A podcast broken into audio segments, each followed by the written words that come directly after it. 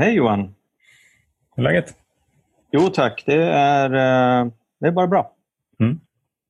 Jag sitter här eh, i värmen Ja, börjar tycka att... eh,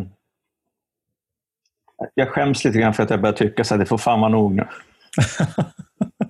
den här Sverigesommaren som är liksom flera Ja. veckor lång. Ja, exakt. Mm. Nej, men det är bra. Livet pågår. Har haft lite, lite sorgliga saker som har hänt i familjen, men, men det har varit fint. Mm. Och um, ser fram emot att ehm, spela in dagens avsnitt. Hur mår du? Ja, men jag mår eh, väldigt bra faktiskt, måste jag säga. Jag har haft en jättehärlig vecka. Pappaledig eh, och faktiskt varit ledig. Det har Mm, varit grattis. eh, grymt, tack. Jag har något form av så här, ständigt pågående molande njurstensanfall, men jag har, jag har liksom lärt mig att leva med det där. Och sen ska jag spränga bort de här njurstenarna på fredag. Det kan vi rapportera om eh, nästa vecka. Njursten är ju, är ju en av våra två gemensamma sjukdomar. Vi ska ju starta njurstenspodden. Ja. Annars så känner jag att jag liksom åker lite på ångorna från, eh, från helgens eh, överraskningar. Jag blev kidnappad först av Josefina till en härlig vistelse på Grand Hotel i Stockholm. Och sen så på söndagen när jag trodde liksom att allt var över så blev kidnappad av kompisgänget. Så hade vi en superfin dag på Skeppsholmen med så escape room ute i solen och så. Jag har nog aldrig blivit så överraskad tror jag. Det var jätte, jätte, jättefint. Skönt att ha sådana där nuggets och liksom tänka tillbaka på när hösten närmar sig. Men, eh, men det är inte därför vi är här, för att prata om njurstenar och överraskningar och sådär. Utan vi eh, är ju här för att prata med Mattias. Välkommen Mattias. Eh, tack så mycket. Hej på er. Hej, Hej! Hur mår du? Jag mår faktiskt väldigt, väldigt bra. Eh, ja, det är varmt, men eh, det är så fuktigt varmt. Det är lite, jag älskar sommar och värme egentligen. Och jag älskar att vara ute i solen och vara ute. Och jag tränar även mycket ute och det är det bästa som finns. Men det är nästan så att jag faktiskt håller med dig och känner att det får, det får komma lite sådär höst, höstkrisp nu snart faktiskt. Det skulle inte göra något. Mm. Vad kul att du är här. Kul att vara med.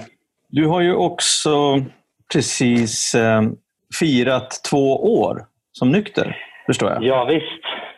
Det är ju helt otroligt. Det är, Mm.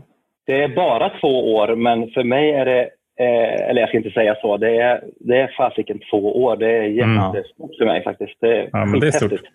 Du kan väl, för de som eh, på något sätt har missat eh, vem du är, så kan du väl eh, berätta för lyssnarna vem det är vi pratar med? Ja, absolut. Jag heter Mattias Holmgren och eh, jag eh, är och har varit sångare större delen av mitt professionella liv, bland annat i eh, gruppen Barbados för ganska många år sedan. Och gjort massor med olika grejer, mycket slager och mycket pop och lite svenska visor på slutet. Och eh, jag tror de flesta känner nog igen mig därifrån och eh, lite att jag är lite så här slager, slagerkille, slagernörd också. Mm. Så jag har gjort mycket i sådana sammanhang. DJat mycket på, inte bara schlagerklubbar och så, men, men det har varit mycket slager i mitt liv. Och, ehm, så det är väl, det är väl så- enkelt presenterat. Ja, jag, jag tänkte på det. Det är, det är lite, lite speciellt här också för att du här precis nu i dagarna har ju också kommit ut en gång till. Ja, precis. Jag tyckte, jag tyckte att jag hade gjort för få sådana, så att jag tänkte att jag måste göra en till. Ja, Hur kändes det den här gången? Nej, men det, det har faktiskt känts, jag har tänkt mycket på det och eh, jag kommer ju att eh, åka ut och prata om det här eh, med början nästa vecka i, i Hudiksvall på Pride där, den 26. Jag passar på att säga. Eh, och så har jag lyssnat på er eh, en hel del och så tänkte jag att eh, man får ju frågor som ni vet och man möter ju folk i både arbetsliv och privat och ute och, och så. Så ska man förklara och så ska man prata och så får man kanske frågor eller så får man, ibland får man inga frågor alls och då är det ganska skönt. Men, men eh, så tänkte jag att jag vill göra det här till en, ja, det, det får bli som en liten komma ut-process liksom. Att man faktiskt bara drar av plåstret och berättar eh, som det är helt enkelt. Och detta gjorde jag då igår kan man säga via mina sociala medier och eh, fick även en jättefin artikel i QX, eh, queer-tidningen QX. Och det har varit helt fantastisk respons måste jag säga. Så att eh, jag är helt nästan överväldigad faktiskt. Vill du beskriva lite vad som var i inlägget? Eh, jag försöker alltid skriva på ett väldigt ärligt och naket sätt och väldigt, ja, väldigt uppriktigt. Inte bara sådär kort jag kommer ni att märka, jag kan bli ganska långrandig av mig, så ni får avbryta men, nej, men att jag försöker ändå få till det på ett sätt som jag själv gillar att läsa när jag läser någonting. Ja, men man eh, sätter an lite strängar som kanske kan beröra och sådär. Jag, jag tycker att, men jag ville framförallt berätta eh, ganska odramatiskt hur det har varit egentligen för mig de senaste åren, ska jag säga då. Och åren innan jag blev nykter för då två år sedan. Att det var ganska mycket kaos helt enkelt. Men, men framför allt så vill jag också berätta hur bra jag mår idag. Jag tycker att det är så viktigt att få fram det också. Att jag pratar mycket om det här och jag kommer att prata ännu mer i framtiden om den här förändringen som jag har gjort i mitt liv. Jag har gjort en ganska stor förändring med, med andra saker också, men alkoholen är naturligtvis den största och viktigaste delen. Du skriver ju bland annat eh, att, um, att du gjorde slut på den mest destruktiva relation jag någonsin haft. Du kan väl berätta lite grann hur den här relationen utvecklade sig över åren? Jag har alltid tyckt väldigt mycket om alkohol, kan man säga. Jag har tyckt om smaken, jag har tyckt om eh, känslan såklart. Jag, har, jag började ganska sent i mitt liv faktiskt. Jag, på gymnasietiden så var jag inte i något festgäng utan vi drack te och lyssnade på eh, musik. Är det sant? ja, det är sant. Jag kommer ihåg en rolig grej som, det här är faktiskt ganska kul. Det fanns en, eller finns fortfarande som en eh, gammal biograf i Arvika, där jag kommer ifrån, en liten stad i västra Värmland. Och då var jag där med mitt gäng och det var mycket så här, vi, vi var nämligen, vi var ett gäng som var med och startade Arvika-festivalen, om du har hört talas om den? Mm, just det. Eh, och det började med att vi skulle göra ett, eh, nu kommer jag redan på lite sidospår, men, men vi, ni får ta det. Vi skulle göra någonting för att ha någonting att göra i Arvika för ungdomarna helt enkelt. Eh, lite så här ungdomens hus och det blev då till en förening som blev till olika studiecirklar och till slut blev det en musikal som sen blev då Arvika-festivalen. Men det gänget då, det var mycket så här synt, eh, syntfolk och eh, lite svartrock. Och det dracks ju säkert en hel del öl och sådär, men vi i vårt lilla gäng, det var mycket te och det var mycket eh, film och, och, mycket kultur och sådär. Och eh, då var vi på ett ställe som heter Palladium, då, en gammal biograf. Och eh, då hör någon att hon som äger stället säger så här. Du, Anneli, sätt på tekanna för nu kommer de. Mm. att vi, att vi drack mycket te.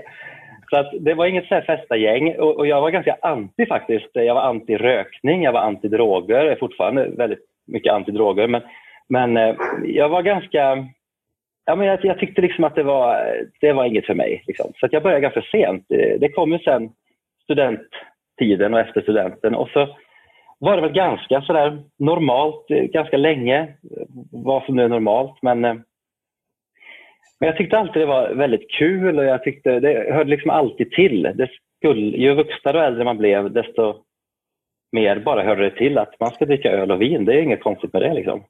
Höll du på med musik aktivt då under den här perioden, gymnasiet och efter gymnasiet?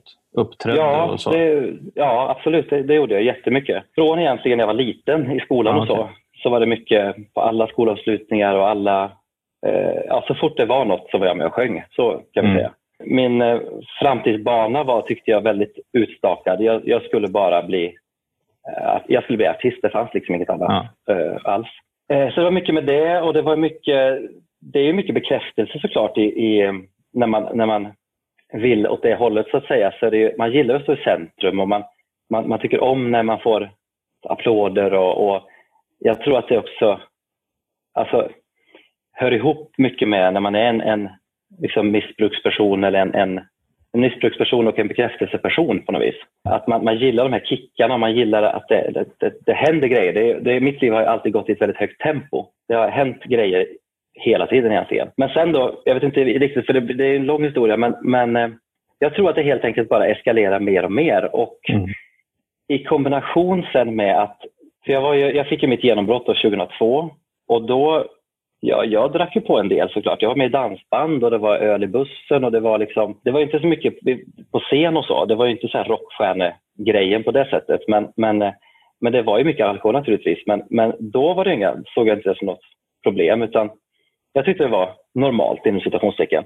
I takt med att det blev allt tuffare och tuffare tyckte jag i den branschen. Jag gjorde satsningar som blev ganska misslyckade.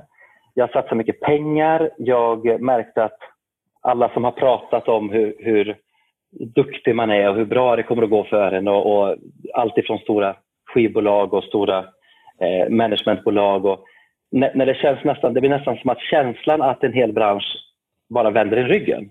Det blir väldigt eh, ensamt och man får jaga jobb och jaga. Och jag höll mig kvar i den här branschen så krampaktigt på något sätt. Och, och ville till varje pris vara med på de här olika tv-programmen. Och, och, det var så för det var kul tyckte jag också. Och det, var, mm. det är viktigt. Syns man inte så finns man inte i den branschen. Så är, det ju. Och det kommer hela tiden nya och yngre och snyggare och sjunger bättre. Och, och jag tror att när den desperationen var som värst på något vis, då eskalerade också mitt drickande. Under den tiden du drack normalt, som du mm. tyckte var normalt, fick mm. du liksom några negativa konsekvenser då? Gjorde du bort dig? Eh, fick du ehm. ångest för att du liksom hade glömt vad du hade gjort? Eller sådana ja, grejer? Då, absolut. Ja, då, absolut. Ja. Och det var ju det var minnesluckor och det var, det var brå, mycket bråk. Vet jag. har varit mycket relationsbråk som har ofta haft alkohol i, i botten för mig med killar. Både eh, Johan, som han heter, som, som jag var gift med en period under den tiden också eh, och som jag numera är bästa vän med. Han, han, eh, vi umgås jättemycket och det funkar jätte, jättebra. Och han har varit ett enormt stöd för mig i den här eh, situationen. Men det var mycket bråk och det var mycket ja, men nästan alla tjafs och alla såna här, så, så drack man ju samtidigt. Det var ju så. Nej, men de konstiga, alltså jag vet ju, det känner ni kanske också igen när man ser, det kommer upp så gamla minnen på Facebook. Mm. Eh, och så har jag gått tillbaka och tittat, alltså, och det, det, är så pinsamt ibland så att, och jag vet ju att många inlägg har jag gjort på fyllan liksom. Det är så mm. himla, mm. ja det är så pinsamt och och det är sent på nätterna. Och, så det är klart att nu, speciellt så här i efterhand med facit i hand, när man sitter där man sitter nu, eller jag sitter där jag sitter nu, så vet jag att det säkert fanns mycket varningssignaler ja. ganska tidigt. Jag är helt säker på det. Hur kände du inför dem då? Viftade du bara bort det eller drack du igen för att slippa tänka på det? Lite både och tror jag. Jag, mm. jag viftade bort det och jag, jag kommer ihåg senare sen, om vi pratar kanske Ja, men om vi pratar eh, runt 2013 ungefär. Det, det, kommer jag ihåg så väl, för då, då, vet jag att jag... Det var då jag sa till två av mina bästa vänner, på riktigt så sa jag att det, nu... Eh, jag har tänkt på att jag nog dricker för mycket. Jag, jag vet inte riktigt, jag kanske måste tänka på det och måste jobba med det. Jag vet inte hur jag sa exakt då, men... Och sen året efter så jobbade jag på ett, eh, på ett ställe och då då var det så här, då, jag blev den här roliga killen som kom tillbaka när vi skulle träffas igen på måndag och de andra satt nästan, mina kollegor satt nästan och väntade på vad ska han berätta för kul mm. nu? För, vad är det för tokerier som har hänt den här helgen? Mm. Och det bjöd jag ju på. Jag var på Gran Canaria och bröt revbenen. Jag eh, tappade ju otaliga telefoner och kommer tillbaka och, och, är liksom en clown i det där. Och, och fick ofta höra, ja Mattias spottar inte glaset och ja, men du, nu är det fest. Nu är Mattias här, då är det fest. Det var mm. jättemycket sånt alltså. Och då började jag liksom tänka mer och mer att åh, det är något som inte är bra i det här. Alltså. Alltså jag kan känna igen mig mycket i det där. Jag har nog också här, identifierat mig med den där killen som gjorde massa så galna saker. Som hade massa mm. roliga grejer att berätta om. Kommer ihåg, mm. vi hade, jag och en kompis eh, bodde ihop några år och så hade vi en kylskåpsmagnet där det stod så här, “Bad choices make good stories”. Mm. Och det, var, det, var, det var ett motto som jag levde efter några år. Jag tyckte det mm. var svinkul. Det, var så här, det här är ett jättedåligt beslut. Okej, okay, let's do it. Det, här, det, det, kommer bli, det, kommer, det kommer komma ut en jättebra story från det här. Vi får hoppas att vi klarar oss helskinnade och har några pengar kvar när det är klart. Men det, det kommer att leda till episka berättelser. Mm. Så jag känner igen mig väldigt mycket i det där. Och jag, ett tag så var jag ganska liksom, stolt kanske, men så här tillfreds med att ha den där rollen. Ja, det var nog jag också tror jag. Ja. Det var svårt mm. liksom, att, att gå ifrån den sen, tyckte jag. Ja, precis. För det har jag tänkt på mycket nu och tänker fortfarande på ibland att jag har en liten, så här, liten rädsla att, att folk ska tycka att man är tråkig. Det tänker jag ganska mycket på. Mm. Och nu, för varje dag som går så märker jag att det inte är så. Men, men de tankarna kommer ibland. Åh, vad tråkigt, vad tråkigt. För jag tror att jag själv var sån lite grann eh, när det var någon som inte drack. Jag tror att jag säkert var ganska pushig och ganska så här, kom igen, jag, jag, menar, jag bjöd ju alltid till fest. Liksom. Och jag tror också att det finns olika typer av alkisar naturligtvis, men, men för alla är olika personer och individer. Men eh, det är väl olika, olika roller och, och, vi då tog den här clownrollen som jag vill kalla den och där det var tjo och kim och det var, det var galenskaper. Det var, liksom, det var stora gester och stora ord och mycket musik och mycket känslor och, och mycket med, av allt. Så var det för mig. Och medan andra kanske går in mycket mer i sig själva och mycket... Jag drack också mycket hemma i min ensamhet. Men inte så mycket att jag satt och deppade ihop utan jag hade ju party med Youtube. Och liksom, jag ser så här Främling med Carola Häggkvist för 48 gången på Youtube och sitter och bara ah, för mig själv liksom. Och kanske ja. ringer någon och bara alltså det är världens bästa låt. Jag blir galen. Alltså den är så bra. Alltså, och lägger upp någonting på Facebook och bara där någonstans. Jag kommer så väl ihåg det där. Jag bara kände att äh, men, fast jag vill inte vara sån här. Det är inte, det är inte kul för någon. Nej, när kom du på det? Patetiskt. Ja, men det var också någon gång då i den vevan. Alltså, vi pratar 2013 fram till nu egentligen. Alla de åren var lite så här att det kom saker hela tiden. Jag skrev ner min lista i min mobil på anteckningar och jag ska inte dra alla de grejerna nu, men det är så skönt att ha dem där själv och kolla på ibland. Alla situationer som, som, som var hemska helt enkelt, som påminner mig om. Och det, kan, det, kan vara, det kan vara någon kommentar. Jag mötte någon kille på stan någon gång när jag satt, jag bodde på Söder på den tiden efter jag hade separerat från Johan. Och det var i och för sig innan 2013, det var redan 2010 tror jag, 2011. Och, och när han bara så här full i skratt nästan så här, kände på mig att jag hade druckit. Han bara, druckit? Ja, ja, nu börjar min helg förstår du. Nu är det måndag, nu har jag jobbat hela helgen. Så jag, man har ju alltid massa förklaringar och försvar. Och, och liksom, för det var ju min ständiga grej att man, man rättfärdigar att dricka en måndag, en tisdag, en onsdag och en torsdag. Mm. Nu börjar min helg. Den var ny faktiskt. ja, den, den är jättevanlig i, i, min bransch. Det är bara det att jag jobbar på helgen och då drack jag också ibland. Så det var ju liksom helg.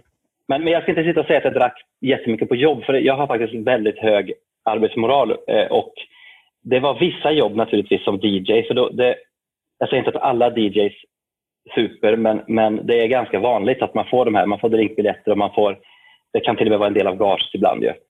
Jag, menar, jag jobbar mycket på båtar till exempel, underhållningsbåtar och sådär. Det, det, var, det var aldrig, då var jag jätteduktig inom citationstecken eh, faktiskt och skötte det jag skulle. Så att jag har aldrig misskött jobben på det sättet. Tänkte du att eh, eftersom du var duktig på att sköta dig på jobbet, tänkte du att det var bevis på att du ändå inte kanske hade så jättestora problem?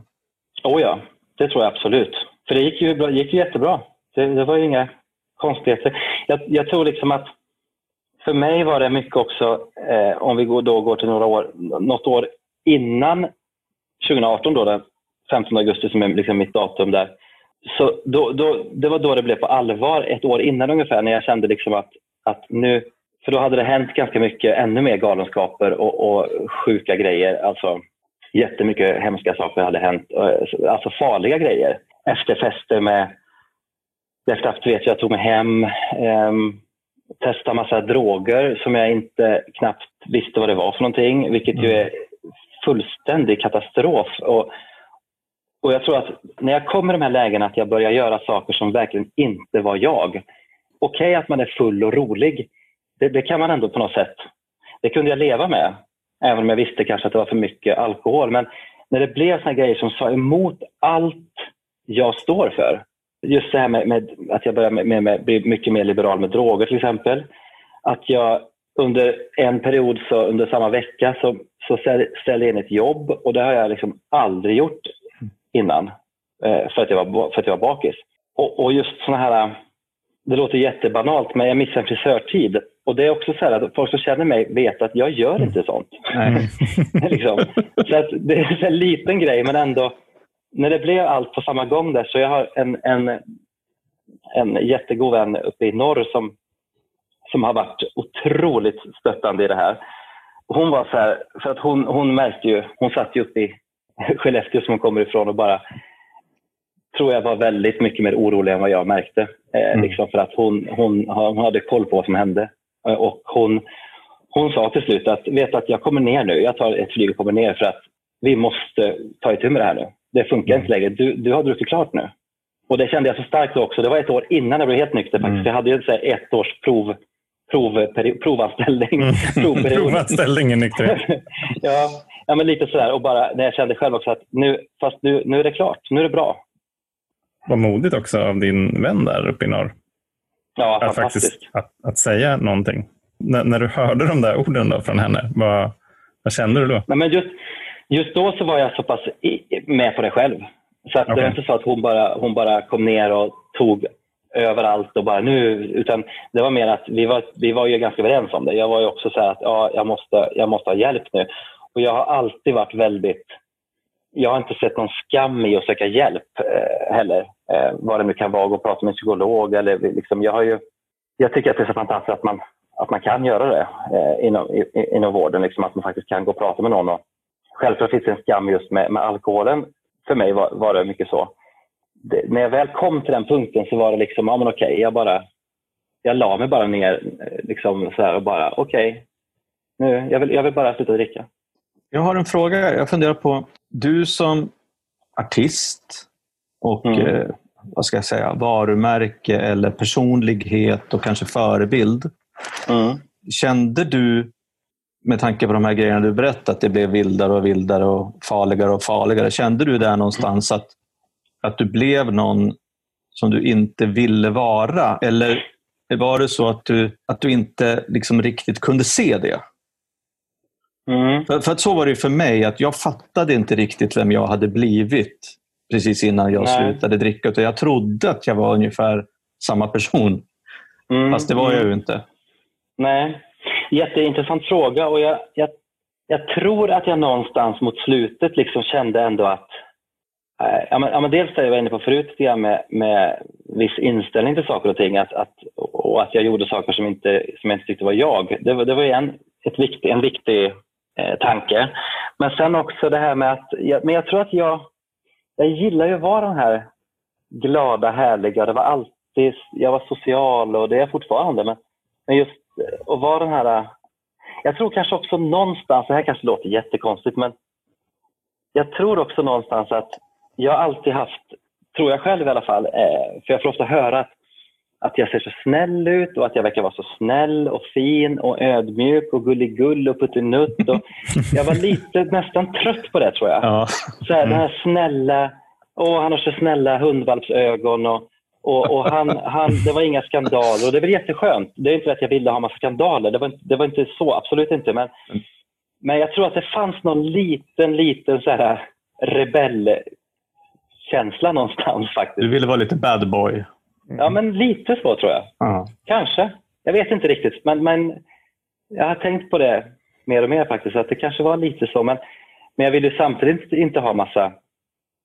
För det tänkte jag på när det, när det började hända grejer som faktiskt var allvarliga då för några år sedan. Så, så tänkte jag på det, men tänk om någon skulle se det här, om det skulle bli... Alltså det var ju jättehemskt om det skulle bli någon någon artikel någonstans. Eller, alltså jag skulle inte kunna, det, det blev aldrig det som tur var, men, men jag hade inte kunnat leva med det. Alltså. Var det så att liksom dina, dina umgängen ändrades i takt med liksom att drickandet utvecklades? Ja, både ja och nej. Eh, jag har ju mitt gäng som jag fortfarande umgås mycket med och eh, det, det dricks ju liksom alkohol. Det är, det är inte något mer med det. Men, men dels har jag varit väldigt öppen med dem och väldigt ärlig och de ja, det är väldigt bra relationer de här närmaste. Men, men däremot så tror jag att vissa har fallit bort mer och mer för att det var väldigt tydliga gå ut på krogen-relationer. Och sen tror jag överlag att mitt sociala, det har ju också mycket med senaste året nu med, med corona och allt att göra, men jag tror också att det har varit att jag, jag har ju själv valt att vara mycket mer hemma helt enkelt.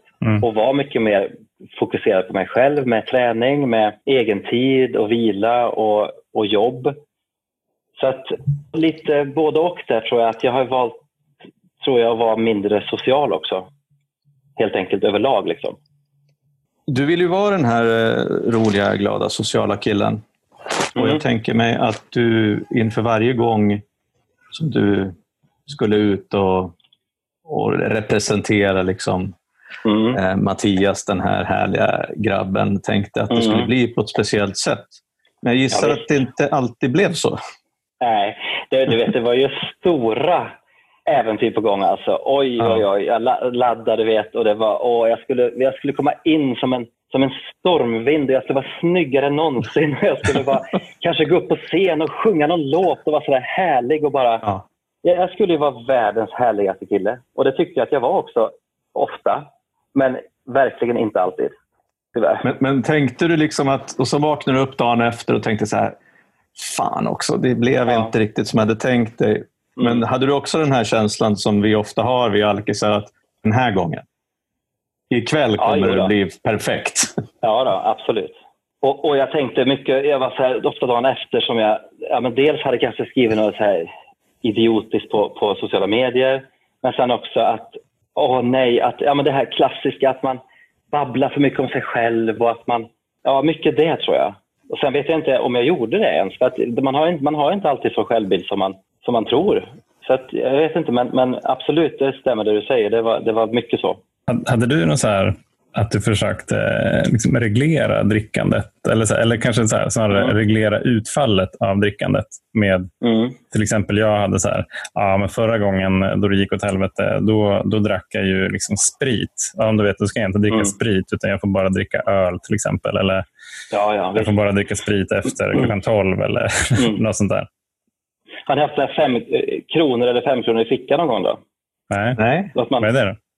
ja, men det var något tips som jag testade någon gång. Det funkar ju sådär. Med att man, Kanske därför det inte har spridits.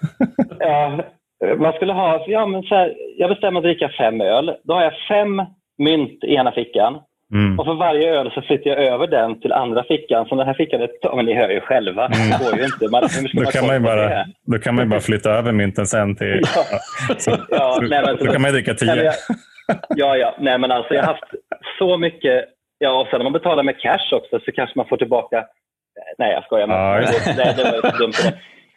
Nej, men jag har mycket sånt. ja, Mycket sånt. Oh, ja. Det har varit med, inte sprit, det har varit med... med för mig var det ju mycket så här, öl och shot, det var ju min start på kvällen. Då visste Mm. jag att då, då, då blir det en bra kväll. Det kände jag ju innan då. Och, och just att jag jobbar på båt också mycket, ni vet. Jag kunde ju köpa väldigt mycket billigt och fylla kylen med allt. Och skafferiet med allt. Liksom. Det var Mintu och det var... Åh, jag mår illa bara jag tänker på det. och det var liksom. Ja, det var så mycket konstigt. Men mycket, så, mycket så var det ju. Och eh, jag gjorde också så att jag... Min första, första så att säga, när, när hon som jag berättade om, min kompis där, kom ner flygande.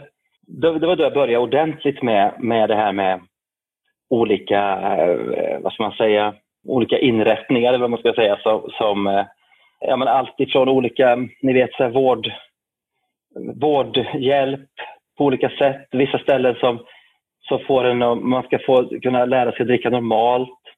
Man får de här olika medicinerna som ska dämpa suget. Jag har hört fler Mm. i er podd här som har pratat om det också. Jag, hade, jag testade ju allt det där. Antabus såklart. Det här med att kunna, jag gick på någon akupunktur på någon grej och jag, jag gjorde liksom allt för att kunna dricka. För jag, i början fanns det nog inte för mig att jag skulle sluta dricka helt. För jag ville inte det. Nej. Det är klart. skulle, att livet skulle bli så jävla tråkigt. Det är spännande. Vad, vad fick du för effekt av antabus? Ja, men jag drack ju också lite grann på antabus, så Mm. det var ju inte så bra. Så att just antabus tror jag inte var något bra för mig alls faktiskt. För att jag, jag tror att det här Campral som det heter, det tyckte jag var bättre en period faktiskt. Och, och även Naltrexon testade jag ju. För då kände jag faktiskt mindre sug och då kunde Mm. jag ändå, för, för vissa kvällar kunde man ju sköta det jättebra. Alltså jag, jag, jag kommer ju alltid att säga att vissa kvällar jag hade i fyllan var ju magiska kvällar. Fantastiska kvällar såklart. Så att det gick ju bra, men, men, men de här vårdställena som, eh, jag vill inte hålla på att nämna massa namn på dem, men, men där man ska kunna dricka. Jag tror inte att någon som har alkoholproblem och är en beroendeperson, missbruksperson, kan dricka normalt. Det är ju som att säga att, att en rökare ska röka en cigg varannan måndag. Liksom, det går ju inte. Eller det kanske går för någon, men, ja, men ni fattar vad jag menar. Det, det, I det stora hela så funkar ju inte sånt tror jag. Alltså, vi är väl ganska övertygade om att, om vi tänker på oss själva och de som vi pratar med och de som vi har träffat Mm. liksom, i, i, i våra nyktra gemenskaper, att eh, det är väl en skillnad också på att vara storkonsument eller problemdrickare och att vara alkoholist. Såklart. Ja. Absolut. För, för om vi som är alkoholister, vi, Mm. det är jävligt svårt liksom, Mm. att bli av med ett beroende som, som Ja. sitter både, både fysiskt och mentalt och känslomässigt. Ja, ja, visst. Och det här sjukdoms... Alltså, sju, både mentala besattheten och sjukdom, sjukdomen som det ändå är. Mm. Eh, Men, men jag testade ju allt det där och eh, eh, till slut så, kom jag, så fick jag hjälp eh, när det blev, det blev till slut beroendeakuten på Sankt Görans sjukhus och eh, då hamnade jag till slut där jag då fortfarande är faktiskt. Jag ska göra mitt sista samtal nu med läkaren, ett avslutande samtal som jag själv har bestämt att jag, Mm. att jag vill. och där hamnade jag då för två år sedan, eh, eller egentligen mer, jag hamnade för, egentligen för tre år sedan faktiskt. Eh, där de inte släpper den bara med ett recept på, på Campral, utan där det faktiskt är mer... Det för mig kändes det som att på riktigt. De lyssnade på mig, de, de följde upp hela tiden mm. med prover och, och, och, allt. Och sen så gjorde jag samma veva som jag pratade om lite innan, som jag hela tiden återkommer till. Att för mig var det så otroligt viktigt den här förändringen med allt annat också. Att det, jag var tvungen att ta bort saker som, som jag förknippade med, med alkohol och istället göra saker som inte var förknippade med alkohol. Som till exempel då träning i mitt fall. Jag började träna mm. jättemycket som jag ville för att jag har tränat mycket förr i mina dagar. Och jag mår otroligt gott av det och jag märkte ganska snabbt att kombinationen ingen alkohol, träning och bra mat, det, det, det är ju underverk för, mm. för kropp och själ. Alltså för sömnen, för ångest, humöret och dessutom i samma veva så fick jag ju ett, ett helt annat typ av jobb än i musikbranschen. Det här jobbet som jag jobbar med, med, med kläder nu då, som person shopper. Eh, och det var ju två år sedan och det gjorde också sitt till faktiskt. Det var jätteviktigt för mig för att det blev en helt annan, det blev en, det blev en sån kick för självförtroendet att jag kunde visa folk att jag kan något annat mm. än att bara vara den här glada slagerkillen eh, och sjunga slagers. Eh, och att jag faktiskt eh, bara hade nyktra människor runt mig. Eh, inte stå och spela på en krog där alla är fulla, utan för det, det går ju inte till slut. Och sen ett, ett jobb att gå till varje dag. Som, som, jag börjar inte sju på morgonen, men, men att man börjar tio varje dag. Istället för att kunna sova hela dagen och få ut och festa på nätterna. Nu, det där jobbet blev så viktigt för mig och är fortfarande viktigt, för jag jobbar ju som det nu. Jag skulle aldrig riskera att komma en dag och vara bakis eller liksom eh, gå ut och festa. Eller, så, så, så det var, allt, den här hösten för två år sedan var väldigt stor och betydelsefull för mig på många sätt. Alltså att allt, jag hävdar att, att ofta att, all, att mycket hänger ihop med varann, så att säga. Mm. Men du, kan, kan ja. du, innan vi fortsätter prata om ditt nyktra liv och ditt välmående, ja. kan du inte bara beskriva hur, hur såg det ut där då precis de här dagarna, veckorna innan du faktiskt då bestämde dig för att sluta dricka den 15 augusti 2018? Ja, men det var ju då det här året egentligen kan man säga. Och då, ja. Nästan exakt ett år innan, början av hösten 2017, då, det, det var ju då det blev de här, alla de här olika, jag hade, hade gått på olika ställen och, och testat alla, alla möjliga grejer. Och jag tror också att jag var på, på ett gemenskapsmöte då också i den vevan. Jag kommer inte ihåg riktigt. Det är lite så här eh, att jag blandar ihop de två höst, höstarna på något sätt. För de är ganska lika förutom att den ena hösten så blev jag helt nykter. Den andra var jag nykter ganska länge ändå. Det är därför de påminner lite om varandra. För att jag, då var jag nykter egentligen första hösten i, i, fyra månader och då tyckte jag att det var jättestort och jättemäktigt. Och sen började jag smyga, för då var jag fortfarande inne på det där att äh, men jag ska nog inte sluta helt. Jag ska nog, jag kan nog ta något. Så blev det något på nyår. Och så var jag dessutom i en relation då som var väldigt upp och ner och ganska destruktiv. Rent känslomässigt helt enkelt. Eh, det var mycket tankar, mycket analyserande, mycket... Eh, ja, jag hade fullt upp i hjärnan med, med, med honom och mig och det var enormt mycket att tänka på och vi drack inte alls mycket ihop, nästan ingenting. Vi drack väldigt så här, du vet, något, ja, men, något glas till maten och så var det bra med det. Vi hade absolut ingen sån fest, festrelation som kanske många relationer börjar med att man går ut, man träffas ut. För, för det är ju lite så att man träffar i, i den här, så det är i och för sig straighta världen också, men just hbtq-världen innan alla appar och datingappar och allt så det var ju ute på krogen man träffade folk när man skulle dejta och sådär. Men det hade vi inte. För då i samband med att jag träffade honom då, 2017, så började jag träna ganska mycket och gick ner en del i vikt och började må ganska bra tyckte jag. Och då tror jag också att jag, det blev som en sån här grej att jag, eh, när jag inte var med honom, så skulle jag på något vis kanske ta igen det vi inte hade druckit. Plus att jag tålde mindre tror jag, för jag drack mer sällan. Så att jag blev, det var ju då mina riktiga, de här vidriga tokgalenskapsfyllorna kom. Med drogefterfester och med eh, en kompis, eh, min bästa, en av mina bästa vänners kompis ser mig ragla runt klockan halv tio en torsdag morgon i Solna på en stor motorväg. Alltså fest, jag har ingen aning om vilka som, vilka som hade festen. Jag har ingen aning om någonting. Och det var ju så här, det hade jag, så hade det inte varit för mig tidigare på det sättet. Ja, men det var taxiresor hem, det, köpte någon kokain i någon svart taxi. Och alltså det, var, det var ett fruktansvärt. Det var så tydliga sådana grejer. Och det var, egentligen, det var egentligen det året, fast då inte varje vecka eller varje helg. Eller så, det var några gånger det året som gjorde att jag till slut då, när han faktiskt, den här killen då som jag träffade, gjorde faktiskt slut med mig 14 augusti. Då, då var jag så nära allt och bara så här, jag, jag, jag är så nära att sluta dricka helt och jag vill och jag vill. Och då söp jag mig skitfull den kvällen. Och sen dagen efter, den 15, så bara, äh, nu, jag var så otroligt redo på något sätt. Jag var bara så här, det, det kommer inte att hända mer. Det kommer inte att hända igen. Jag kommer inte att dricka något mer. Och det har jag inte gjort nu då. Så det var så här, det var de grejerna som fick mig, som, som var att i min värld så, så nådde jag botten kan man säga. Hur kändes det då när du, när du fattade det där beslutet, att, att du var liksom färdig? Mm. Var det lättnad bara? Skönt. Ja, det var, det var faktiskt lättnad. Det, det, den här oron lite grann att det är klart att det alltid finns en oro att det ska bli tråkigt, som vi var inne på förut lite grann. Att mm. det ska bli, vad ska folk säga? Hur kommer mina relationer att bli? I och med att det ändå dricks en del i mina... Ja, men det, det, alltså det dricks ju mycket, eh, helt enkelt. Gör det? Ja, ja det är ju så. Och, och, det är väldigt förknippat med sociala sammanhang och after work med jobbet. Och, och, men jag var ändå så otroligt klar och då var jag så här ny, när man är så här nynykter.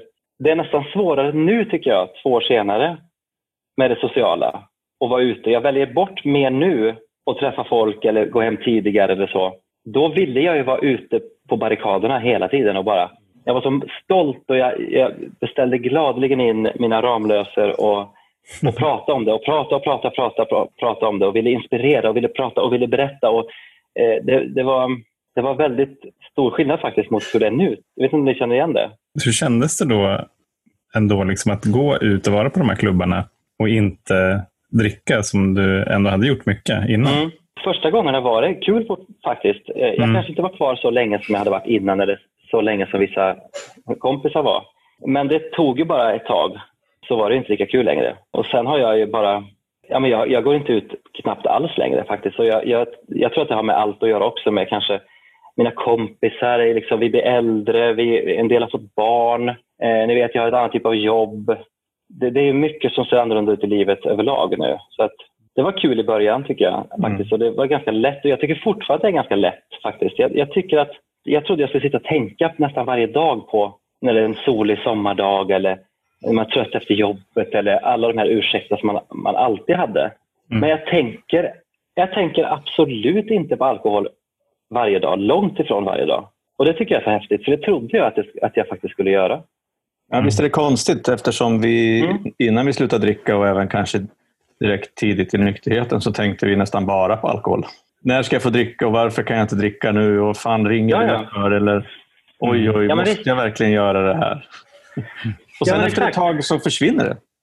Ja. Jag, jag, jag, känner igen det där. och det brukar ju, I tolvstegsgemenskaper brukar man prata om de här rosa molnen. Mm. Att man liksom nästan kan kicka på att vara nykter. Ja, ja. Eh, jag tror absolut det. Ja, visst. Ja. Och sen att det liksom fejdar bort lite grann och då, blir, då, mm. då, då är man tillbaka i den här gråa vardagen när man tänker mm. att jaha, vad händer nu då? Ja, ja. Visst. Så att eh, jag kan känna igen mig i det. Men jag tänker också på för att jag, eh, ja, vi, vi, nämnde ju precis i början av avsnittet här att du har bestämt dig för att ja, bli offentlig med, med att du har varit nykter mm. nu i två år och med dina mm. problem och ditt liv mm. idag och, så här, och hur du mår. Jag kommer mm. ihåg i början, jag har ju varit nykter jättelänge, men jag kommer ihåg i början att jag var inte heller speciellt så offentlig i mina kretsar med det. Så att när jag var på någon sån här näringslivsgala så ville jag gärna ha alkoholfritt vin för att inte folk, mm. alla 600 på den här kongresssalen skulle se att jag inte drack vin. Utan men ni får gärna hälla upp alkoholfritt vin som smakar skit. Ja, precis. Så att, så att, liksom, så att inte folk ska börja fråga. Men eh, Precis.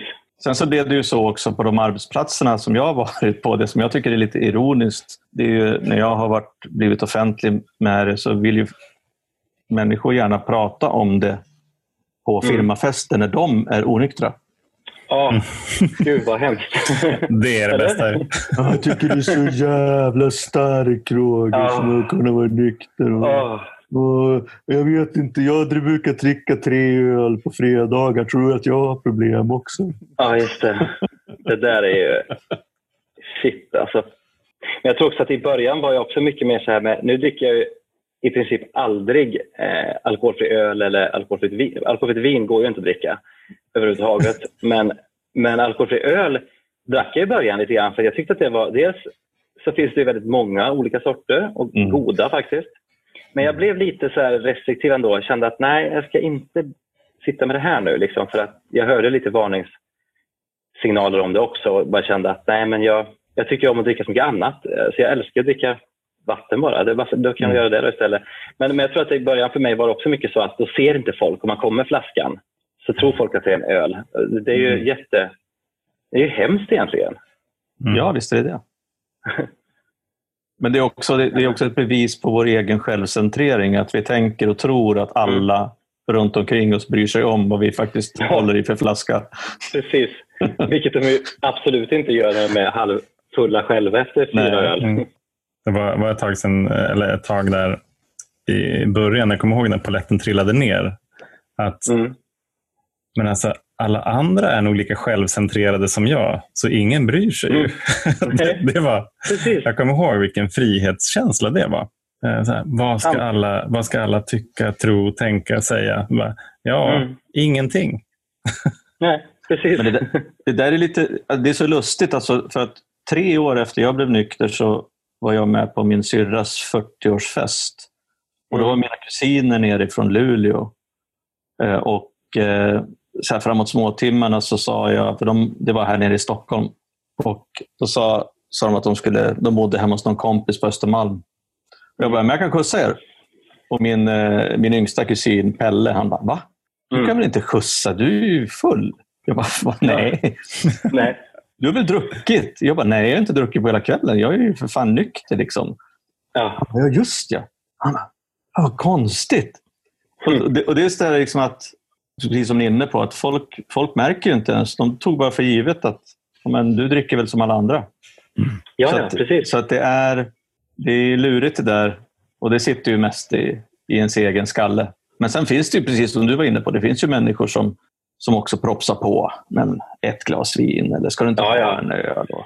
Ja visst, och vad tråkig du är. Och, och, det har jag hört flera gånger. Bara, men mm. är jag tråkig? Alltså, det är ju faktiskt en ganska, det är ganska taskigt att säga så tycker jag. Mm. Absolut. Så det, då har jag sagt till någon gång och bara i någon situation så bara, fast det är inte okej okay att säga så. Och jag har också varit med om, eh, nu kanske jag kommer in på något annat här, men, men lite apropå det är ju att jag har ju, i och med att man är sådär, de här rosa molnen och den här nyförälskelsen i att vara nykter så tycker jag ibland att det har varit lite småjobbigt att folk har trott att det är det är så fruktansvärt enkelt att bara...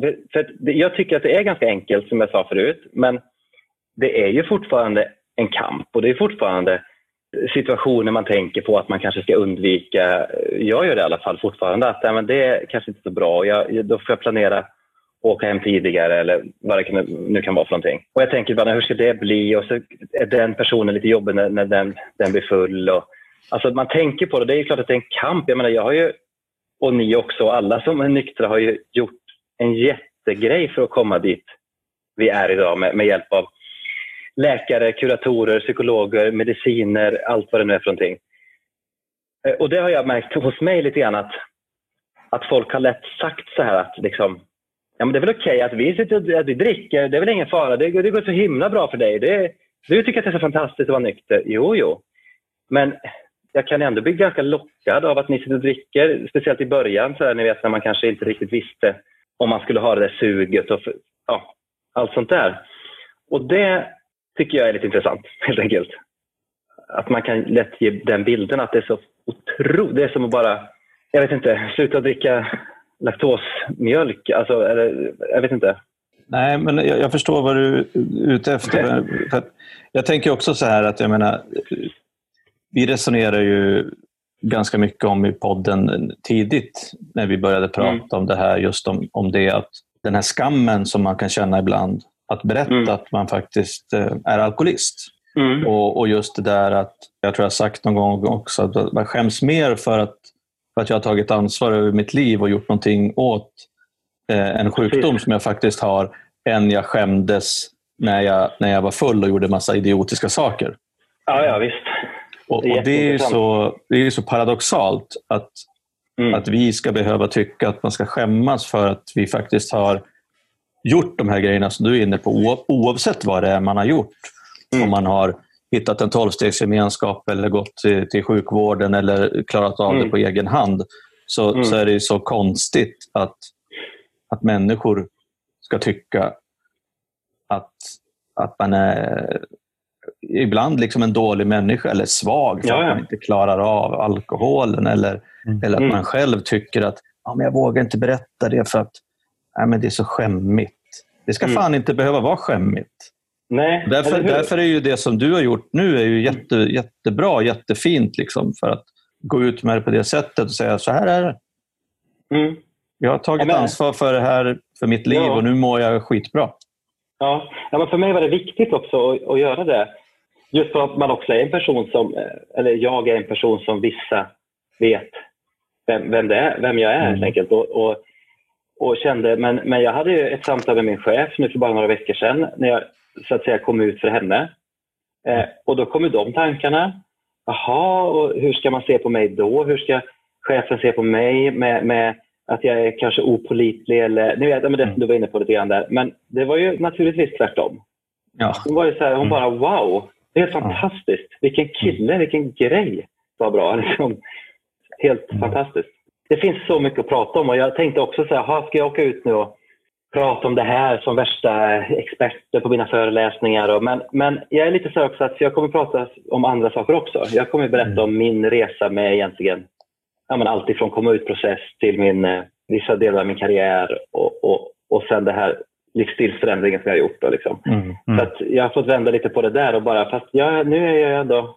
Varför ska jag sitta och vänta i, i sju år på... Jag pratar om mina erfarenheter som de ser ut just nu. Liksom. Det, är, det är så fantastiskt att inte dricka alkohol. Jag, jag kan inte nog säga det, vad, vad häftigt det är, eller hur? Ja, ja. Och vara så här det... nykter och bara klar och fokuserad Mm. Jag tycker det är helt magiskt. Det kommer jag ihåg faktiskt eh, från första tiden, att jag blev så himla positivt överraskad över mm. att eh, liksom all den här energin kom tillbaka. Jag kände mig klar mm. i huvudet. Jag kunde tänka, mm. var, var inte trött på morgnarna, jag sov jättebra. Precis. Ja, ja. Kunde somna liksom tidigare på kvällen. Mm. Eh, jag började också gå på, på tolvstegsmöten på lördag morgnar klockan tio. Okay. Eh, och Det gjorde också att jag började lägga mig tidigare på fredagen och så gick jag upp vid så här halv åtta, åtta på lördag morgon. Och det hade ju inte hänt på, Nej. jag vet inte, liksom, sen jag var tio år kanske. Eller något. Eh, och då var jag 35. Eh, mm. och, så här, och, och, ta, en, ta en promenad genom ett, så här, ett sömnigt Stockholm som inte ens har vaknat upp. Nej, eh, var ju helt magiskt. Så jag tänkte så här, att jag har, eh, att jag har liksom letat och letat och letat och sökt och sökt efter den här känslan mm. på alla de här festerna och sammankomsterna som förvisso liksom många gånger var kul. Men det var mm. ju aldrig den här känslan av lycka. Nej. Eller lugn och sinnesro som Nej. infann sig på den här promenaden. Här, tänk att jag kan må så, här liksom en lördag morgon och jag är på väg liksom, och ska träffa andra som också är alkoholister. Och det är liksom det jag ser fram emot mest på helgen. Mm. Det, det, det, var, det, var, nästan så att det inte gick in. Liksom. Mm. Nej, men det, det är häftigt. Jag tänkte på det här samtalet också, det här med om ni känner det, men jag tror att vi pratar säkert om det här, den här lyckoruskänslan eller den här, det är väl en typ av sinnesro då kanske. Att man, eller jag, jag kan bara få en sån här ström genom kroppen ibland.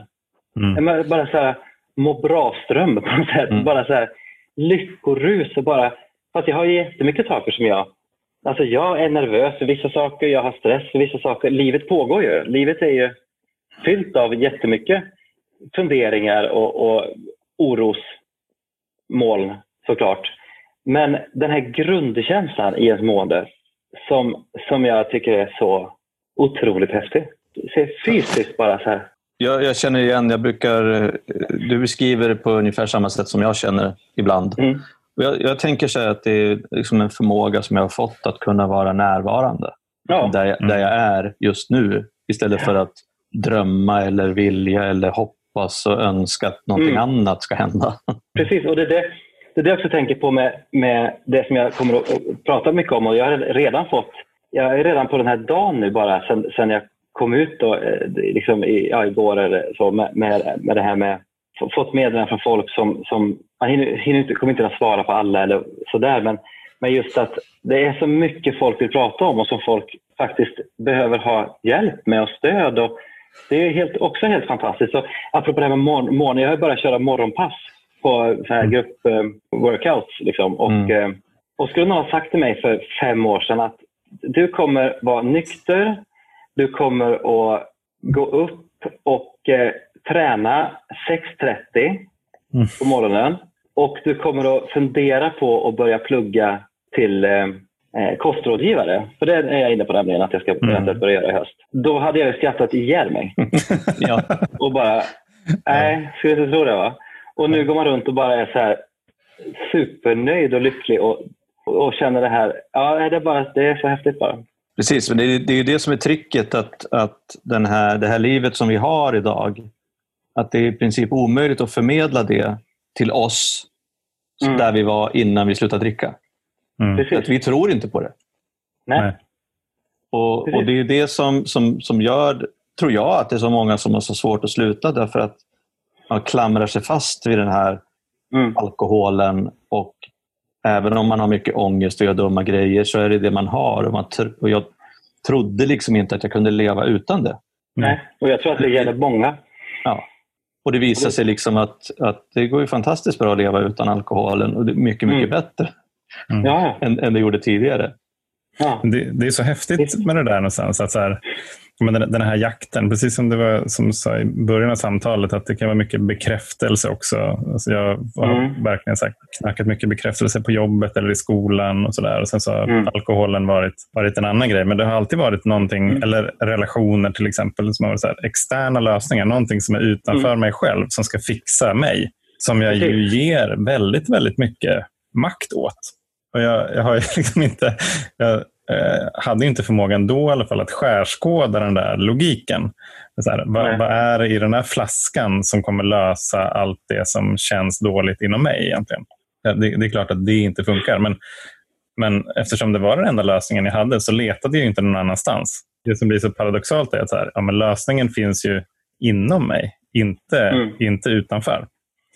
Och Det är så fint liksom, att, att, hitta, att hitta det där lugnet. Förvisso kanske det här, eller ofta med hjälp av andra. Men, Mm. men det, det är inte, det är, det är inte liksom en större lägenhet eller en befordran på jobbet eller, en, eller mer Nej. sprit som, som kommer Nej. att ge det. Men det är ju jättesvårt att, att förmedla. Jag hade också skrattat Mm. ihjäl mig åt mig själv. Ja. Om jag hade så förklarat hur, eh, hur mina veckor och kanske framförallt helger ser ut. Jag hade ju tänkt så här, Ja. Vad lever du för liv? Lever du ens ett liv liksom, som, ja, men absolut. som inte går på de här Det- festerna? Och så. Ja, men precis. Jag tänker nu så här, nu har jag en ledig helg här som kommer. Och börjat, jag, är så där, jag, går in, jag går nästan redan nu in i så här mysmod och bara så här, åh, jag ska köpa lite härlig, lite, kanske lite godis. Du vet, lite så här, kanske lite härliga jord, sensommarjordgubbar. Börja kolla på en ny serie. Och det, jag ser så mycket fram emot det så att det liknar ingenting. bara så här, lördag och söndag. Då ska jag få en träningspass på lördag morgon också för då, då kommer jag må ännu bättre. Och det var ju så otroligt långt ifrån hur det var för fem år sedan. Men jag tänkte på, vi pratade här, du pratade om att du skulle ha ett avslutande samtal här nu på Mm. Sankt Göran, var det så? Nej, just nu är jag på ett annat ställe. Nu är jag på en annan beroendemottagning. Ah, Okej, Som, som, jag blev egentligen slussad direkt från Sankt Göran. Jag var där på ett besök och då sa de att du ska upp dit ja. till eh, den här beroendemottagningen. Då.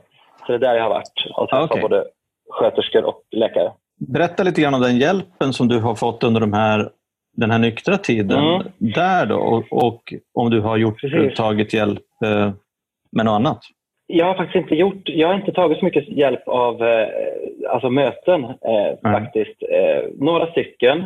Och jag har väl säkert gjort massor med tolvstegsprogram egna i mitt eget huvud säkert. Men, men jag, jag har gått på några, jag tycker det har varit väldigt skönt och väldigt bra. Men jag tror att eh, jag har fått så mycket hjälp där uppifrån. Eh, Jag säger uppifrån för att det är uppe på ett, på ett berg nämligen. eh, eh, I och med att jag att de höll koll på en. Att, att jag, det fanns liksom inga kryphål längre. Utan man skulle, jag skulle upp och ta de här proverna. Och det var som en stolthet varje gång jag kom dit och visade att jag inte druckit någonting. Och sen den här vännen jag berättade om. Eh, jag har berättat om två vänner nu egentligen, de, mina två närmaste. Och de, de har ju också varit som ett... För de dricker inte så mycket heller, och, och, eller knappt något alls. Och det har också varit, det har varit som min gemenskap på något sätt. Så det är egentligen den yttre hjälpen jag har fått. Sen har jag, jag har mått så otroligt bra i det. Så det, det, har varit bara så här, det går så bra. Jag ersätter med så mycket annat. Eller ersätter tycker jag är lite fel ord. För att jag tycker inte man ska tänka att man ersätter. Utan jag har, jag har hittat saker igen som jag vet att jag mår bra av. Så ska jag säga. Mm. Som jag egentligen är intresserad av men som, som alkoholen har, har sabbat. Eh, och då tänker jag framförallt på kulturgrejer. Det kan vara allt ifrån tv-serier till eh, filmer till eh, kulturupplevelser. Mm. Eh, och, och, träningen som sagt och, och, mycket promenader. Jag går väldigt mycket promenader. Eh, och det har, varit min, det har varit min grej kan man säga. Jag tycker att det är eh. intressant det där. Vi, vi, pratade om, jag tror att det var förra veckan, jag och Johan, om just det där att få nya vanor. Mm. Och Jag menar ju på att när jag då har varit nykter en, en längre tid, även mm. två år är en ganska lång tid, att mm. Man vänjer sig helt enkelt med att vara nykter till exempel. Och ja, att man inte, inte funderar så jävla mycket på alkoholen. Eh, det betyder inte precis. att man är helt, man har inget skydd direkt. Men Nej. bara det att vara van att vara nykter och göra, ha myskvällar istället för festkvällar, det gör ju det att livet blir lättare. Det blir lättare ja. att vara nykter med vanans makt. Liksom. Ja, men mm. absolut. Mm. Och, och, jag har tagit till mig väldigt mycket från, från de mötena som jag ändå har gått på. Och nu har jag planerat mm. att gå på ett som, som faktiskt är för bara för, för alltså gay, eh, mm. gaymöte. För det tog ett tag innan jag, innan jag såg att det fanns faktiskt. Eller så bara tänkte jag att nej, men det, det blir kanske dumt för att man, det är massa folk man känner. Och jag tror att det var mer den grejen. Men nu har jag tänkt att ja, men det kanske ändå kan vara min, min att gå. För att jag, det är fantastiskt att det finns och, och jag har liksom full respekt för de som verkligen går ofta och, och länge och, och alltihopa så. Men, men jag har liksom valt lite andra, eh, just nu i alla fall, mm. lite andra vägar och, och, för mig har det funkat. Och, och som du säger det här med det, livet som, som mitt liv ser ut nu, det är bara så här, det är så självklart för mig på något sätt. Det känns som att det alltid har sett ut så här fast jag vet att jag inte har gjort det. och man kommer in i nya vanor ganska snabbt ändå. Ja. Alltså om jag, när, när jag tänker på, eller så här, de, de mardrömmarna jag har nu, det är ju att jag har tagit ett återfall. Ja. Att jag, så här, jag, jag vaknar upp och är i princip kallsvettig av att så här, nej, nu har jag kastat bort allting. Liksom, vad, vad, har jag, mm. vad, har jag, vad har jag dragit igång? Liksom. Och så mm. får jag en sån här, liksom, skam, översköljning. Och sen när jag inser att så här, nej, det var bara en dröm. Alltså den lättnaden mm. är ju monumental. Ja. ja, och och det inser också alltså, när jag börjar reflektera över det. Så här, tänk om jag skulle börja dricka igen nu. Mm. Så här, jag blir så trött bara av att tänka på det. Så här, att ja. gå tillbaka till, till hur, hur livet var. Eh, min liksom, besatthet kring alkoholen. Att inte, att inte visa mm. för någon hur det egentligen var att hålla upp den här fasaden mm. på jobbet. Menar, nu har jag en dotter på ett år. Så att, liksom, det, det, här, det, det skulle inte rymmas alls jag vet ju också att jag, jag, skulle inte kunna dricka lite grann. Utan om jag Nej, skulle börja dricka igen, då skulle jag vilja dels ta igen fem år som jag har wasted för att vara nykter ja. såklart. Och sen så skulle jag liksom vara, vara tillbaka ännu mer. Och med tanke på att ja, mina vänner har ju ändå blivit liksom fem år äldre och flera har skaffat barn och flera barn. och Så, ja. så jag skulle behöva ja. skaffa helt nya bekantskaper som jag kunde ja. supa med ungefär. Så att livet skulle bli oerhört mycket sämre väldigt snabbt. Mm. Gör inte det. Harry. Nej, jag ska, jag ska testa det här nyktra livet ett tag till tror jag. Testa ett bra tag till. Ja. Men, men, men, jag måste få säga det där om den här besattheten också. Att, att, eh, och det som har gjort det lätt för mig tror jag också är att det var så starkt för mig att jag verkligen hade hamnat där som jag inte ville på något sätt. Att jag verkligen, jag gillar inte mig själv. Jag gick och sa till mig själv högt flera gånger så här, men du är ingen skön person längre. Mm. Du, är ingen, du är ingen härlig person. Du är inte den där ja, den där härliga sköna som du, du, du tror. Utan, och det, jag var så trött på så, mycket, så många saker jag gjorde. Jag var så trött på alla de här men spola i kranen för att när jag pratade med min kompis eh, där uppe i Skellefteå inte skulle höra att jag öppnade en öl så jag spolade i kranen. Alltså sådana här små trick mm. man hade för sig det här garderobsgömmandet. Men nu har jag bott själv så mycket, så jag har inte behövt gömma för någon. Men, men ändå gömma och, och hela tiden skylla på saker, hela tiden tänka på den här fruktansvärda stressen med har jag tillräckligt hemma, med sprit mm. hemma, när jag stänger Systembolaget och att man planerar sitt liv. Som ja. fortfarande, fortfarande många gör. För att det, stänger en viss tid om man ska hinna och, och liksom, men att det bara tog över mitt liv. Och jag gick, jag gick och panta, kommer jag ihåg. Det var också en uppvaknande. Dels så bytte jag systembolag ganska ofta för jag tyckte det var pinsamt att gå till samma. Såklart. Mm. Känner igen ja. det. Ja, vad bra. vad kul att höra. Och även med pantburkar. Att gå till den här, jag bodde på ett annat ställe då än jag gör nu, när jag var som mest aktiv i drickandet. Och jag skämdes så mycket, men jag var ändå tvungen att panta de hela burkarna. Och bara och stå, hör mig själv stå och säga till henne bakom kassan, ja, ja det, var, det blev lite fest i helgen. Alltså, det, var så, det kom så mycket folk, det var så härligt. Då ljuga för henne. Det har varit en människa i min lägenhet. Och detta hände ju jätte, alltså ofta. Mm. Och bara slippa de grejerna. Mm. Mm. Det, det, bara det har hjälpt mig tror jag. Liksom, att jag bara känner så här, det, det är en sån otrolig liksom, känsla, bara det. Skönt att kunna vara sann mot sig själv också. Ja, och mot du... hon i, i kassan. ja, ja, precis. Men du, kan du inte bara så avslutningsvis eh, berätta ja. lite grann om eh, responsen som du har fått på ditt eh, ja, Facebook-inlägg och på...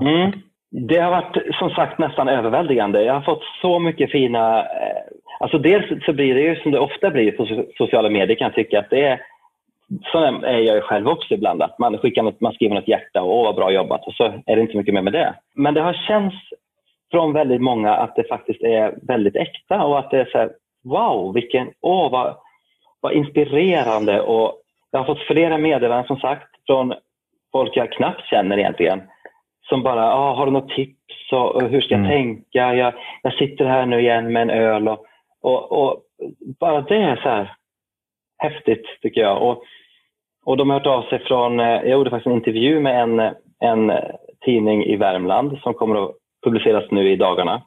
En ganska stor intervju.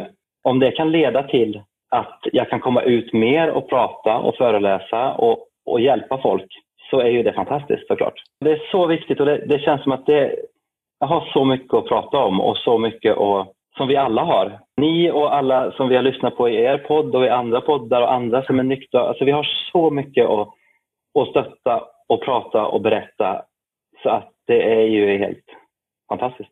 Innan vi avrundar så ska vi också, vi har ju fått ganska mycket frågor faktiskt på, ja, på våran, eh, på våran frågelåda. Och vi har eh, betat av de flesta tänkte jag säga i själva samtalet. Men, men det är ja. några, några frågor som, liksom, som relaterar till samma område och det är just kring att, att komma ut som gay och i alltså hbtq-världen och koppling mm. till, till alkoholen och alkoholismen. Och en fråga är så här, vad, om alkoholen var en flykt från att erkänna eller komma ut med din homosexualitet? Mm.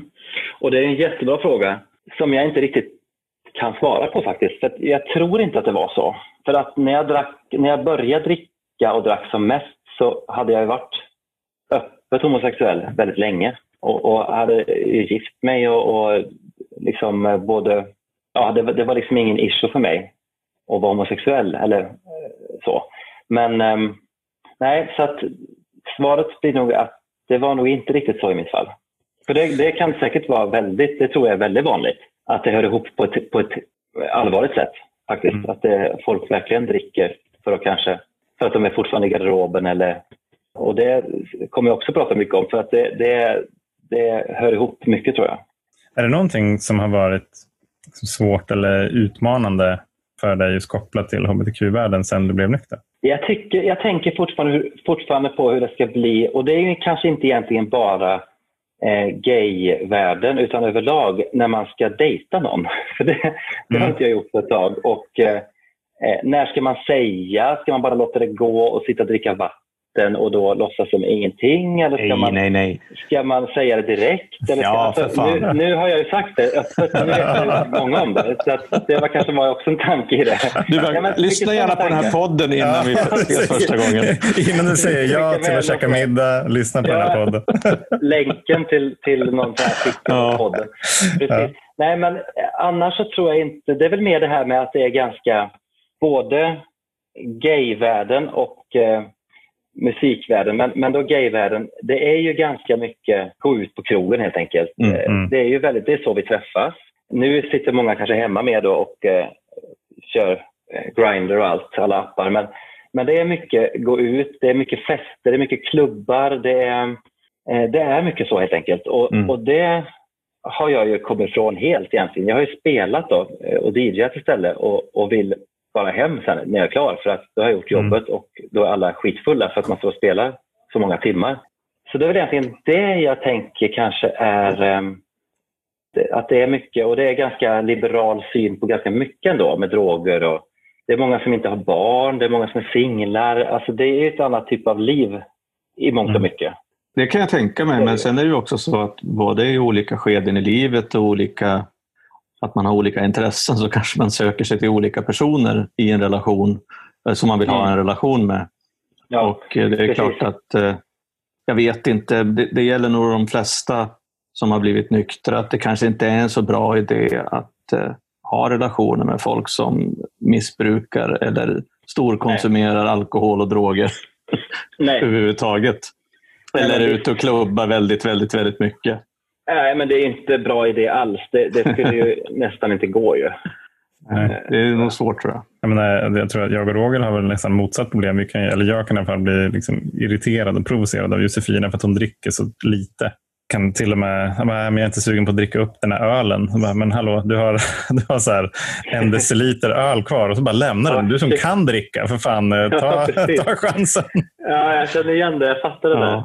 Gud vad... Ja. Spännande. Ja. Jag har inte tänkt på det på det sättet, men, men eh, jag känner igen det på, hos andra. Liksom, att både att man tänker att ja, men du, du som kan och sen att, att det, det är så, du har betalat för den där, Mm. Exakt. Dyrt med öl. Det var, det var ju som en på ett möte sa häromveckan att om jag kunde dricka som, som normala människor, då skulle jag göra det varje dag. Ja, just det. Bra. Gud, vad är det finns ju så mycket att säga om allt. Ja, men det, och sen, så, sen har vi täckt in frågorna faktiskt. Men det, var, det, har, det, Ja, kom, visst har vi gjort det, va? det kom väldigt många frågor, så det var kul. Ja, Det var ett jätteroligt. Och, eh, efterlängtat avsnitt. Gud vad kul och jag tycker att det här känns jättebra och jag hoppas att jag har låtit ganska... Det blir ju lätt att man, man har så mycket inom sig och så mycket att prata om så att ja, ni vet hur det är. Det är Mm. Jag hoppas att jag har låtit ganska förståelig och eh, så. Absolut. Jag tycker det har varit eh, superfint att få, att få liksom följa resan. Verkligen. Alltså vi så här, smygläste lite i artikeln där och Facebookinlägget. Mm. Och så här, ja, gud vad härligt. Och vi har ju haft lite kontakt också ja, redan Ja. under våren, sommaren här. Så Mm. det har varit ett, ett, ett efterlängtat samtal verkligen. Detsamma. Jag har sett fram emot det jättemycket. Och väldigt kul att höra eh, också om, om, liksom, om din väg. Eh, alltså alla har vi liksom lite olika vägar in i, i nykterheten. Eh, men men så här, hur du gör idag. Att det är verkligen Mm. liksom en, en livsstilsförändring som på något vis är motorn. Att du inte vill, du vill inte gå tillbaka utan att det är Nej, just att du har hittat någonting. Det är väldigt inspirerande. Ja.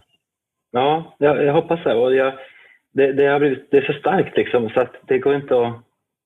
För mig är det så otänkbart att det skulle vara på något annat sätt just nu. Liksom. Mm. Det känns väldigt eh, viktigt för mig att det blev en sån, eh, att allt var på en gång på något sätt, om ni förstår vad jag menar. Det, sen kan man inte ta allt, äh, sluta med allt och börja liksom, det är inte så att jag har börjat helt plötsligt träna tre gånger om dagen och bara äter broccoli och bara, det är inte så fanatiskt. Men det är ju ändå, ja, nästan. Ja, jag undrar vilken smaksatt kvarg jag ska köpa på lördag. Ja, exakt. Då blir det fest. ja, det är fest. Ja. Kanske lite jordgubbar i. Nej, jag skojar. Nej, men det är ju sant helt enkelt att det är viktigt med, med att förändra saker i livet. Det, det är viktigt att, att, att våga, våga förändra eh, dåliga vanor och dåliga mönster. Mm. Så är det bara. Ja, det var också därför kan man säga, som vi, startade podden. För att liksom, de, de berättelserna man ofta läser om, det är så här, ja, det, var, det var så himla hemskt och allting var för jävligt och sen blev vi nykter. Pang, och där tar det slut. Och det är inte så här, okej, men hur, hur lever du idag två år efter att du blev nykter? Liksom, hur ser livet ut? Så man, så man kan få en bild av, ja men Mattias har det så här. Det verkar ju toppen. Vad härligt Ja. att, att, Ja. det, att det livet finns tillgängligt. Ja, och det är jätteviktigt tycker jag att poängtera det gång på gång faktiskt. Att, att det finns ett liv på andra sidan som, som ju faktiskt är mycket roligare och mycket bättre och mycket tråkigare också ibland. Det ska man inte heller sticka under stolen med, men i det stora hela så är det ju mycket, mycket, mycket, mycket bättre. Roger, vad tänker du? Jag tänker på, alltså det, är, det är så fascinerande att prata med andra alkoholister. Mm. Eh, därför, att, därför, att, ja, men därför att vi, vi pratar om, om viktiga saker och eh, det är lätt att hitta fram till varandra på en gång. Så jag, jag kan, jag kan känna väldigt stor igenkänning med mycket av det du har delat om kring hur du betedde dig och hur du kände och hur du drack och, och, och, och de här grejerna. Mm. Och Då sitter jag så här och tycker liksom att det är lite häftigt ändå att en, Mm. liksom en profil, en schlagerkille som Mattias Holmgren, liksom, han är som jag. Han är likadan. Liksom. Han är också en alkis. Liksom. Och, och. Det tycker jag är, eh, det är så skönt att den här id- identifikationen, att jag kan känna det i ett samtal så här och jag hoppas också att, att det är fler som lyssnar som också känner igen sig att ja, men så, där, så där funkar nog jag också. Jag kanske, kanske ska göra någonting åt saken. Ja, och det tycker jag är fantastiskt. Ja. Ja, det är jätteviktigt och jag blir jätteglad när du säger så. För att, för att så hade jag också känt, tror jag, om det hade varit någon som jag visste kanske att ja, men det verkar vara så härligt liv och det verkar vara så mycket med, med det här med eh, roliga fester och Mm. vara med i tv ibland. Och, alltså man tror så mycket. Så nu gör jag också. Ja. Eh, jag kan bli jätteglad när någon artistkollega kanske skriver någonting jättetufft eh, om branschen till exempel. Eller, för det blir också en ärlighet som är, som är jätteviktig för oss andra att identifiera sig med. Ja, så att jag är jätteglad att vi har fått ha det här samtalet. Ja, men jag tycker att det är viktigt att, eh, att, att du gör det du gör. Att du går ut med det och liksom att du finns tillgänglig, att du åker ut och pratar om det. Mm. Och att du, breddar Mm. identifikationen liksom mot, mot dina målgrupper, så att säga. Och, och de som kan identifiera sig med dig på, på många olika sätt. Så det är ju Mm. fantastiskt. Tack. Det, det, det tar jag emot på ett väldigt bra sätt. Johan, har du något mer? Jag tänker så här, jag är väldigt nyfiken på vad Mattias eh, tänker om samtalet och vad du skulle vilja skicka med liksom, som en, som en eh, hälsning. Jag tycker att, eh, jag har lyssnat på många avsnitt med er och jag tycker att det är en jätteviktig podcast och jag tycker att ni är toppen. Och det var jättekul att prata med er på det här sättet. Mm. Eh, nej men det är ju som du sa innan där också att det är viktiga saker. Vi har mycket viktiga saker att säga och jag, jag skulle väl vilja egentligen bara, dels så här, om man har en grej som man tänker på som man vill förändra, det är bara att bestämma sig för att göra det. Jag, jag tänker att det finns, att det är liksom, just med alkoholen, det är tre grejer tycker jag, tre första steg. För, för mig är det så i alla fall. Ett, inse att man har problemet. Två, våga prata med någon, sök hjälp. Tre, sluta drick alkohol. Punkt och slut. det låter så enkelt men, men det är ju liksom det är ju bara det det handlar om egentligen. Men framför allt det här med att söka, våga öppna sig, våga, ring det där samtalet till vårdcentralen eller vad det nu kan vara. Eller gå på ditt första AA eller NA-möte. Bara gör det. Jag lovar att det kommer kännas bättre efteråt. Och då har vi tagit det här första lilla men ändå stora steget. Ja, absolut. Jag tycker det är det viktigaste av allt så här, liksom, i början, eller man ska säga, att man, att man faktiskt bara...